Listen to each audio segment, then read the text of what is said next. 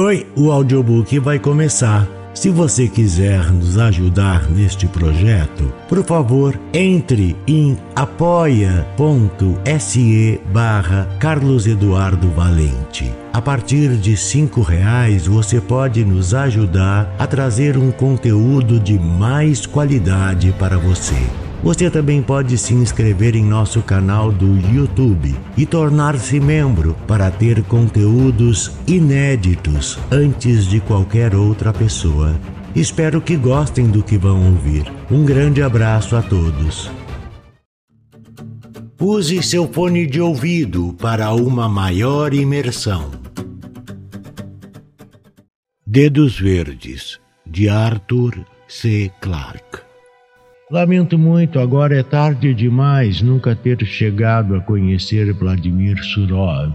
Lembro-me dele como um homenzinho tranquilo, capaz de, mas não de falar inglês suficientemente bem para entabular conversa.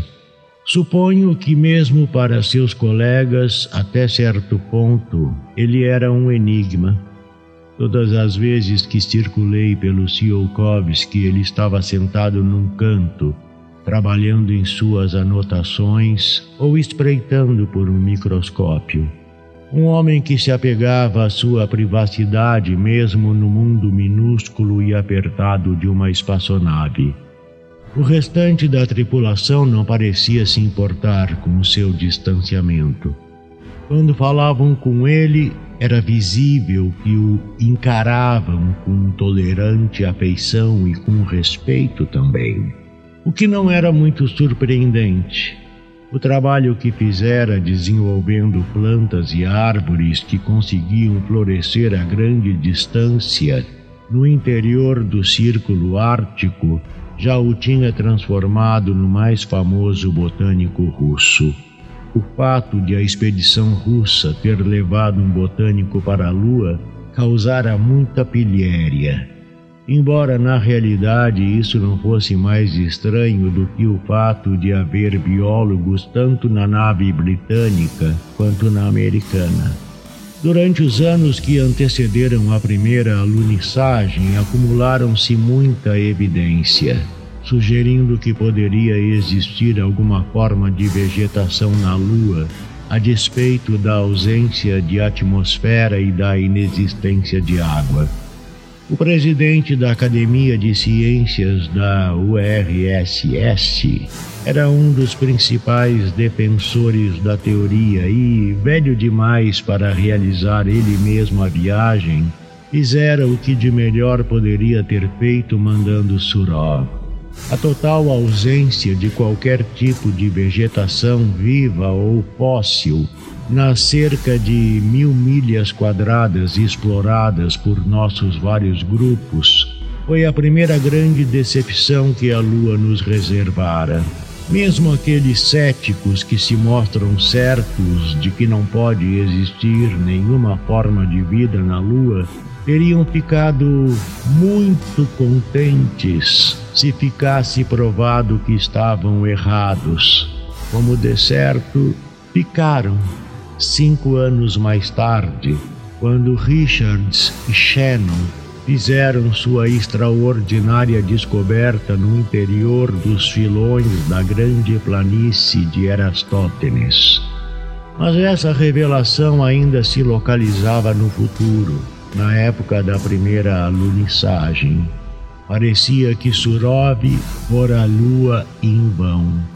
Ele não pareceu excessivamente deprimido, mas se manteve tão ocupado quanto o restante da tripulação, estudando amostras do solo e cuidando da pequena chácara de plantas cultivadas na água, cujos condutos pressurizados e transparentes formavam uma teia reluzente em redor do Ziolkovsky. Nem nós, nem os americanos tínhamos nos interessado por esse tipo de coisa, julgando que era melhor transportar comida da terra do que cultivá-la em loco, pelo menos até que chegasse a época de estabelecer uma base permanente. Estávamos certos em termos de economia, mas errados em termos de moral.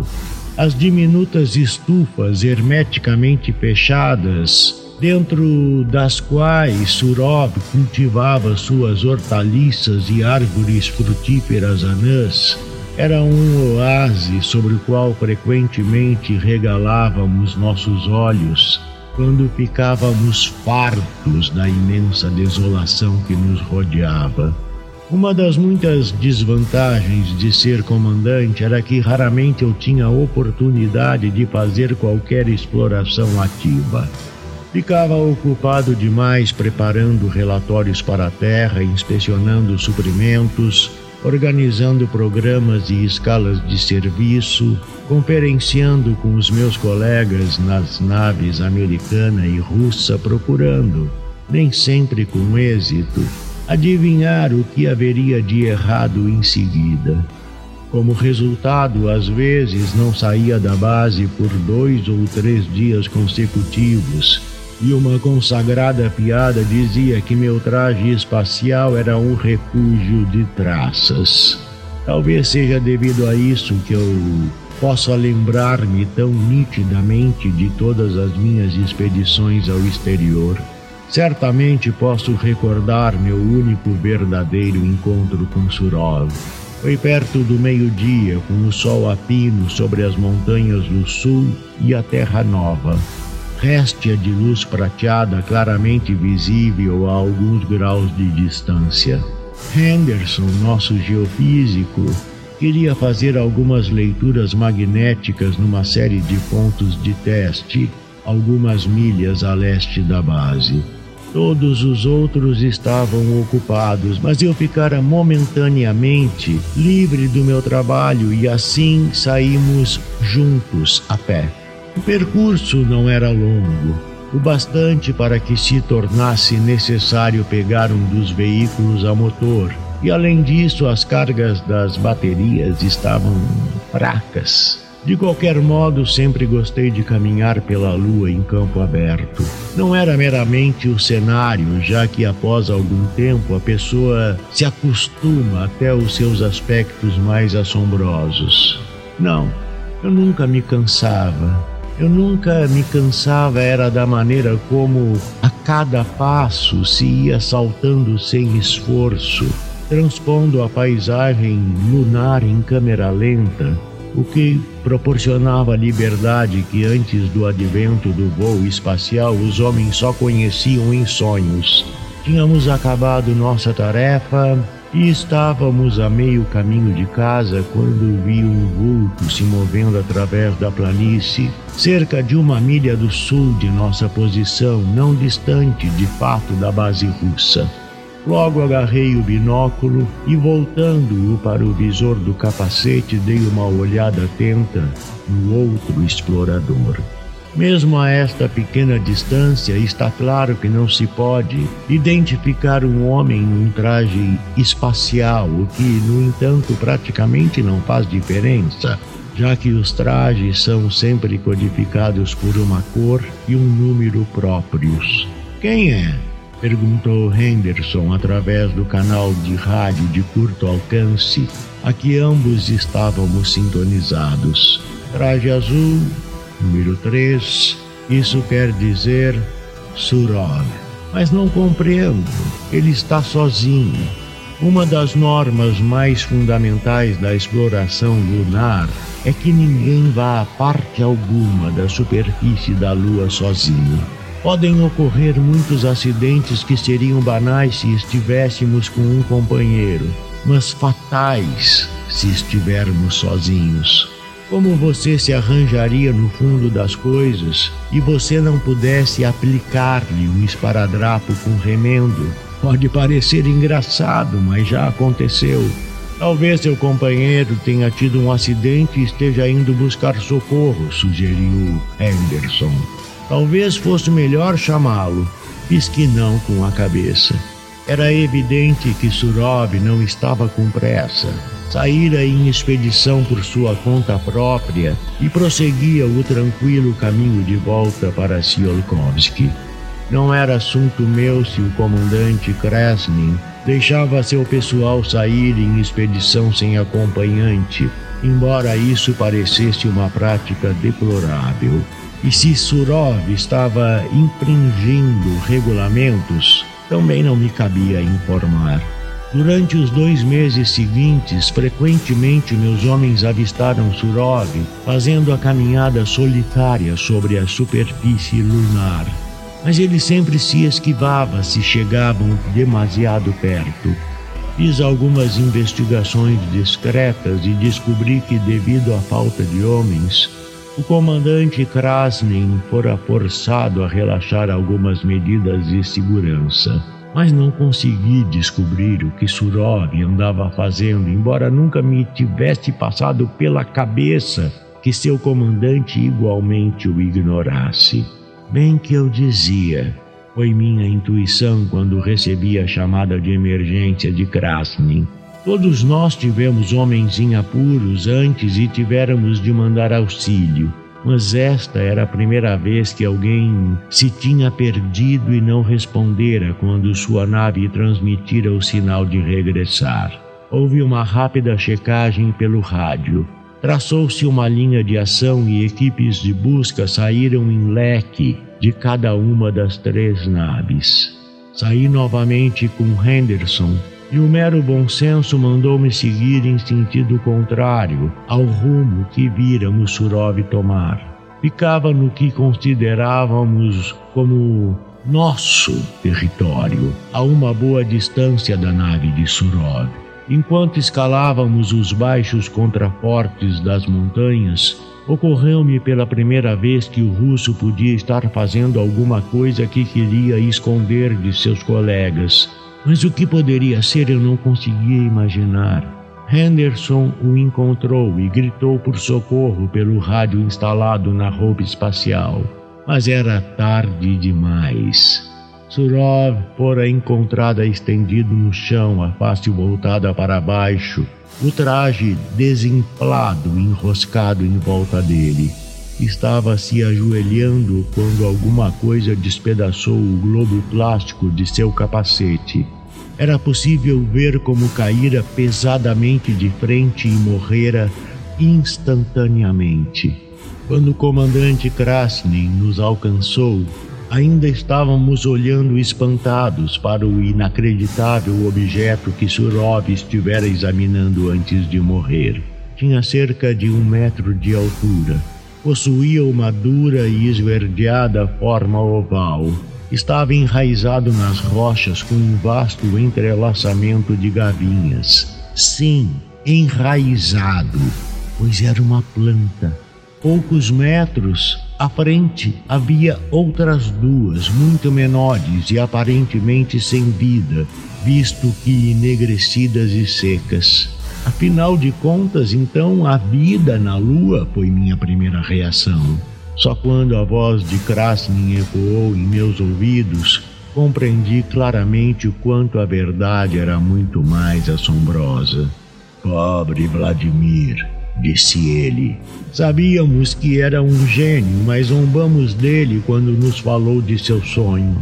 Por isso ele mantinha em segredo seu maior feito conquistou o Ártico com o trigo híbrido que desenvolveu, mas isso era apenas um começo. Ele trouxe vida para a lua e a morte também. Ali, naquele primeiro momento de impressionante revelação, tudo parecia ainda um milagre. Hoje o mundo inteiro conhece a história do cacto de Surov, como inevitavelmente, ainda que de forma bem inexata, seria batizado. E ela perdeu muito de seu caráter prodigioso. Os apontamentos de Surov contaram a história completa e descreveram os anos de experimentação que finalmente o conduziram a uma planta cujo resistente revestimento lhe permitiria sobreviver no vácuo e cujas raízes muito extensas, com secreções ácidas, a tornariam capaz de crescer sobre rochas e que até mesmo líquens dificilmente teriam conseguido vingar. E vimos a realização da segunda etapa do sonho de Surov, pois o cacto que para sempre levará seu nome já se espalhou por vastas áreas da rocha lunar, abrindo caminho assim para as plantas mais diferenciadas que hoje alimentam cada ser humano sobre a face da lua.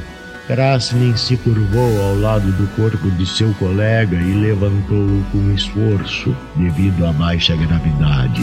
Tocou com os dedos os fragmentos destroçados do capacete plástico e balançou a cabeça com perplexidade. Que poderia ter-lhe acontecido? disse ele. Dá quase a impressão de que a planta o golpeou, mas isso é ridículo. O enigma verde permaneceu ali, imóvel sobre a planície, já não mais estéril. Negava-nos a solução do problema com sua aparência promissora, com seu mistério. Então, como se pensasse em voz alta, Anderson disse de uma forma arrastada: Creio que tenho a resposta. Acabei de lembrar-me de uma coisa da botânica que aprendi no colégio. Se Surov criou esta planta para as condições lunares, como tornaria capaz de propagar a si mesmo?